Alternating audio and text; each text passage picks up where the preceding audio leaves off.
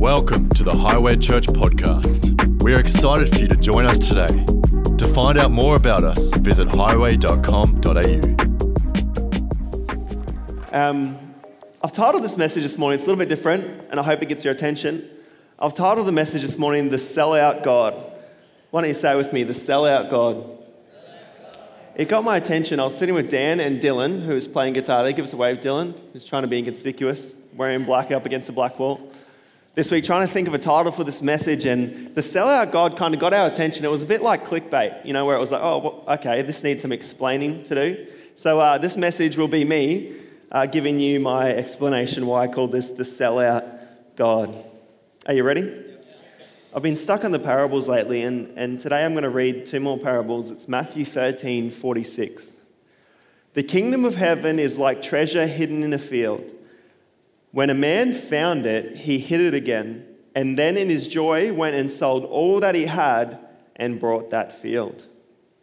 Following it is another parable, and I'll read this one as well, and then hopefully will make some sense of what I'm trying to talk about. Verse 45. Again, the kingdom of heaven is like a merchant looking for fine pearls. When he found one of great value, he went away and sold everything he had and bought it. Would you agree that these parables are quite interesting?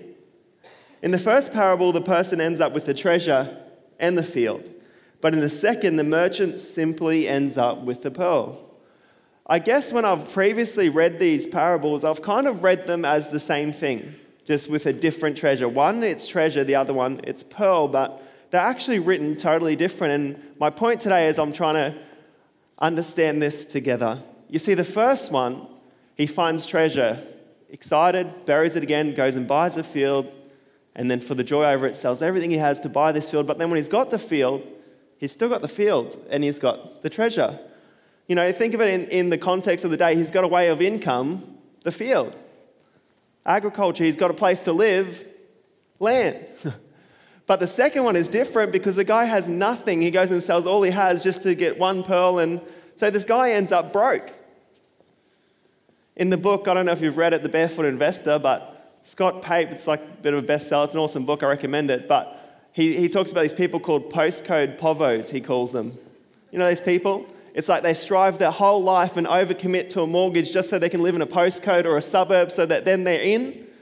Yet they've stretched themselves so much in their mortgage that they don't enjoy it because they've got so much debt and so much financial pressure, and he calls them postcode povos. They thought they would be more if they lived in that Hope Island postcode, but they got there and their mortgage was so big that they couldn't afford a coffee at their local coffee shop that they could now drive their golf cart to. Postcode povos, and this the pearl merchant ends up completely broke. All he has is the pearl. I feel like the treasure parable teaches us that life itself is spiritual, that hidden glory in creation, like we sing. Maybe this is what Paul was talking about in Colossians 1:26, where it says, the mystery that has been kept hidden for ages and generations, but is now disclosed to the Lord's people. When we find God, or the treasure in the first parable, it permeates everything, and we see God in everything. We wake up, or we become awake, as we're talking about at church at the moment. We awake. So this first parable is really interesting, and I love it. The first parable is so much like the lost coin, the lost sheep, the lost son. It's very, very similar, but let's look at the second parable because it's completely different. Like I said, the sellout God is the message, and I'm going to get there right now. Again, the kingdom of heaven is like a merchant looking for fine pearls. When he found one of great value, he went away and sold everything he had and bought it. The parable of the pearl merchant, like I said, it's been stuck in my mind, and maybe I'm a little bit one-track minded sometimes. All the men say amen. I'm really good at doing one thing at a time. And I'll do it really well, but try and talk to me about something else when I'm doing the one thing really well, and it's like, you're just background noise, But I've been thinking so much about this parable. God, Jesus, why did you teach this parable? What does it mean? Why didn't you just tell the treasure one and leave it there? And even when I was a bit younger and I lived at home, my dad coined this saying, and he coined this saying called motorbike, motorbike, motorbike. So, which is a weird saying to coin. But anytime it was sort of dad trying to tell me or communicate to me that, Caleb, you're like You're on a one-track mind right now. He would call it motorbike. When I was living at home, I was single, tradesman. I had a disposable income. I got married, and that seemed to fix that problem. But I'll just live from one big purchase to the next, to the next. Does anyone sort of know what I'm talking about? It'd be like, okay, I need this motorbike. So I'd focus on this motorbike. I'd research everything, do all this, and then I'd buy this motorbike. And then, okay, I've got the motorbike. Now I need a dirt bike because I've got one to ride on the road. Now I need one to ride off-road. Okay. And then so Dad coined this saying, motorbike. And it was like from car to car to car to just wasting money because, well, I could, I guess.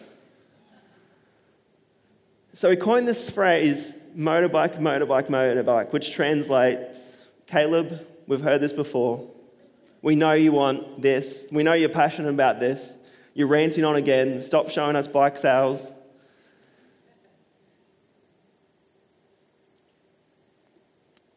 But I guess it's the thought that I wasn't enough without that next purchase. And we're still like that today. We just get older. We don't really change. And all of us are motorbike. We're like, okay, I've got this. Okay, now what's next? Now I need to shift my focus onto something else. So what's next? And life seems to be this big leap forward. But I think Jesus is teaching us something different here. I have so many thoughts about this parable. Some of my thoughts are, were pearls more valuable then? Which is a good thought. I did a bit of research and yes, they were. There was a huge trade. There was a thriving pearl market. It wasn't like today. I sort of don't think they have the same value today that they did then. My second question from this parable was, is he happy with the pearl? Like selling everything you have to buy a pearl. Wow, that's interesting. Was getting the best pearl all he thought it would be?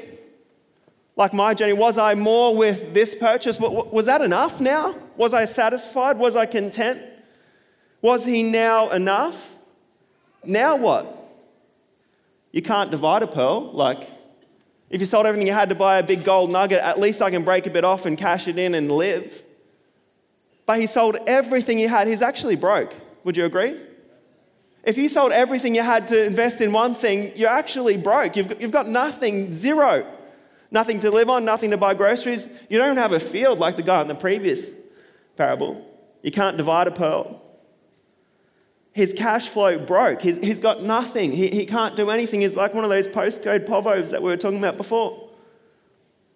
But sometimes we are like the merchant in the story. We spend our whole lives striving to obtain something. It's like a dog chasing its tail. He gets his tail, then what? It's my tail. Awesome. But I think I've always misinterpreted this parable. I've always read it as the kingdom of God is like a pearl of great price. But that's not what it says. I've read it exactly like the first one, and this is where it is different. The first one is the kingdom of heaven is like treasure. So in the first one, the kingdom of heaven is a treasure. Finding God is a treasure that we found, and for the joy over it, we go and do everything because we want the treasure in our life. But this one is different. This one says the kingdom of God is like the merchant. It starts with the kingdom of heaven is like a pearl merchant who went. So wait a minute. This is totally different to the lost coin, the lost sheep, the lost son, the hidden treasure. This is completely different, this parable. It's so different. This is in reverse. Jesus is teaching us something completely different. The kingdom of heaven is like the merchant. This has to change everything. It says, again, the kingdom of heaven is like a merchant. What am I saying? I'm saying this. He did this for you. The story is his. Our God is a sellout. Sellout meaning a betrayal of one's principles for reasons of expedience. Jesus also alluded to this in the parable of the lost son, and we see glimpses of this in the other parables. Remember when Jesus tells the parable of the lost son, who is God in that one? In the prodigal son, who's God in the story? God's a loving father, isn't he? The father that runs to his son, which a patriarch in that time, in that era, did not run. It was a sign of weakness. Did not run, and what did he do? His first thing was to cover the sin of his son. Which is funny because he broke the rules. The father in that story is a sellout. God in this story is a sellout because he sold everything for you. The unfolding revelation of God is, see, we used to think he was on a mountain, only could be reached up the top. We used to think he was in a box or confined to a temple. We used to think that he was far from sickness, sin, and pain, that only perfection could come near his presence. But let's have another look at the gospel. In John 3:16, it says, "For God so loved the world that he gave his one and only Son, that whoever believes in him shall not perish but have eternal life." Church, humanity is the pearl in this parable, not the kingdom of heaven. We are the pearl. We bankrupt heaven for us. Just like Dan said so beautifully around communion this morning, we're the pearl. Humanity's rejection and rebellion are the irritation. You know how a pearl is made? The irritation that creates a pearl. And God looks at us and sees us as value, where really we just see ourselves as an annoying, broken. Really, like, sometimes I think, God, you must be sick of me praying the same prayer again, even though you've answered it before. And sometimes I don't have the faith for it this time, even though I've seen it before. We think we're the irritation, but God sees us as the pearl. Our God is a sellout for you. Our God is motorbike for you. You are the pearl of great price. It's you. God allowed humanity to crucify his Son to demonstrate his love to us, so we could finally believe once and for all that our sin is not the problem. The price has been paid. Unconditional love of our Creator triumphs our shortcomings. It triumphs our weakness. It triumphs our failures and our inadequacies. All of a sudden, we are enough. Not because of me or my list of purchases, not because of what I have on this earth, but because I'm his. Because he is a sellout for me. He's a sellout for you. With the pearl of great price, but this is where it gets interesting.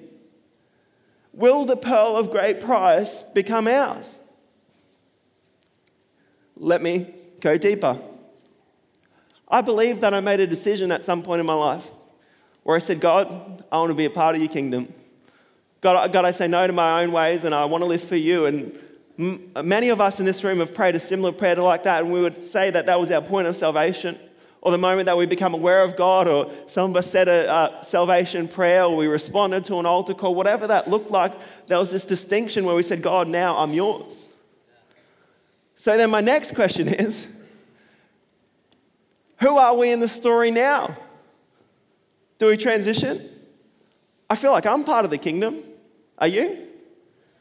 So if I'm part of the kingdom, if I'm God's and I'm about his work, what does my job become then?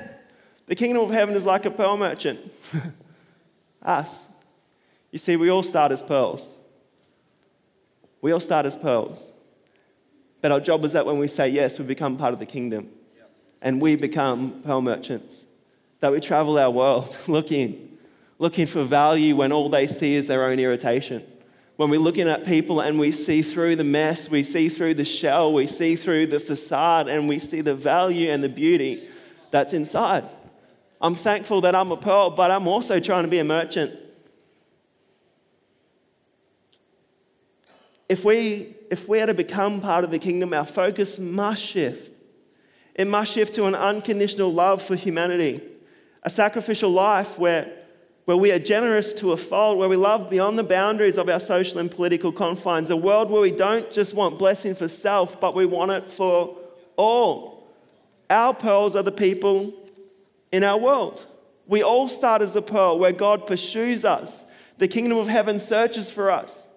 We become aware, awake. We awaken all this sort of language that we're using at the moment to what has always been true. God has always been there. Just like we sung in that song before, can you remember it? All my life you have been faithful.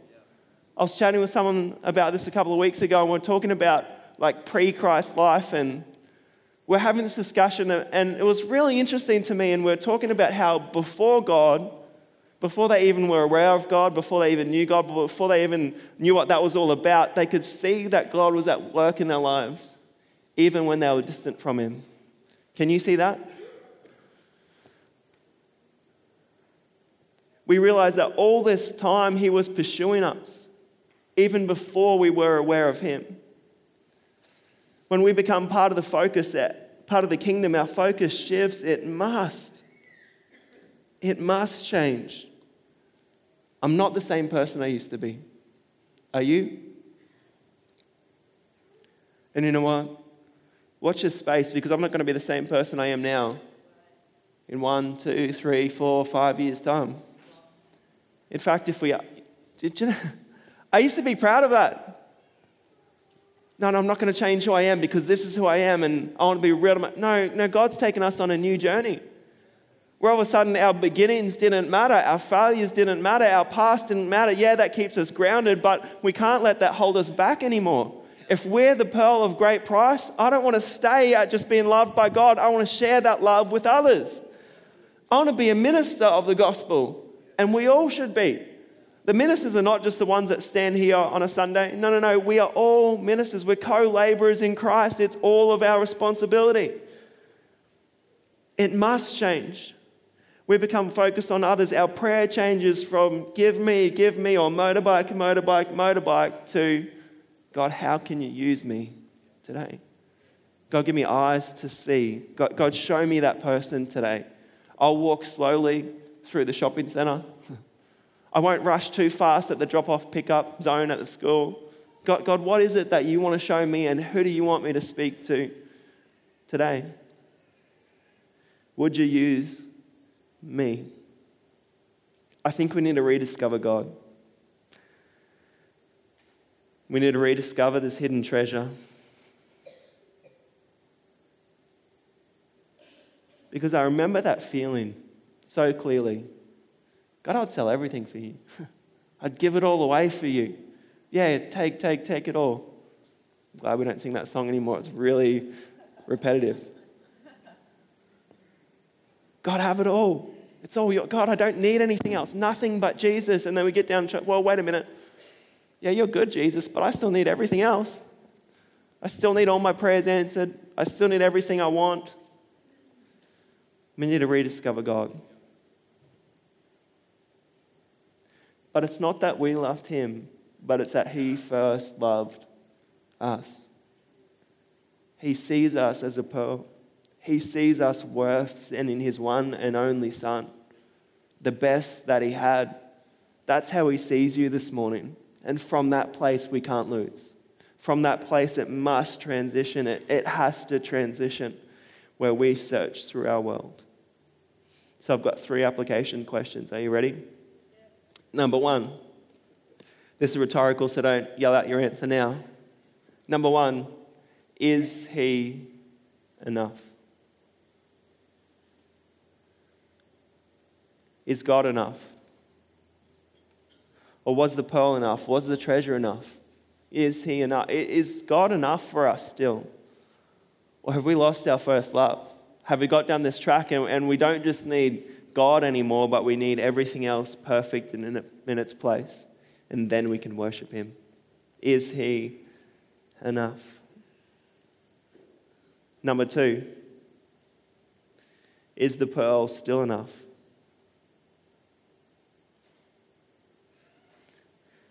Number 3, will we become a sellout? Will we transition from being the center of God's attention, from being the center of his affection and his affirmation and his love, where we view the cross as just for us personally, which it is, where his love is so magnificent in our lives and it's so personal and it's so powerful for us. God, you did that for me. Becoming a sellout goes next level, where we don't just believe it for self, but we want it for all. God, thank you that you see the value in my life. Thank you that I was worth it. Thank you that you saw something in me before I even knew you. Thank you, Lord. But God, you know what? My response to that is, God, I'm going to sell out for you. God, I would give up everything for your kingdom. God, show me the people. We commit to spend the rest of our lives looking for fine pearls in our world. Let me pray. God, I just pray over your church this morning. God, I pray every blessing over everyone here. God, I pray, Lord, that we would see ourselves as pearls. God, I just pray for those people even right now, God, who are going, yeah, that's fine for you, Caleb, but you don't know what I've done. God, I just break that mindset right now. And God, I just pray, Lord, that they would see the value, Lord, that you place on them. God, not on which they place their self. God, they don't get to name their own price, but God, you said, Lord, that they're a pearl of great price, that they're worth bankrupting heaven, that they're worth giving your son just for them. God, I pray, Lord, that we would know how loved we are this morning. And God, I pray, Lord, that it also wouldn't stop there with us being loved and us being in. But God, you would give us eyes to see the world that needs this message. And God, we would be co-laborers of Christ. Lord, that we would be ministers of your love and your grace everywhere that we go. In Jesus' name, amen. Amen. Amen.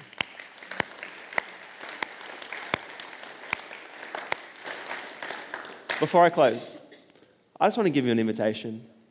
Maybe I've been talking this morning about the pearl of great price and talking about how God pursues us, and maybe you feel like this message was just God pursuing you this morning.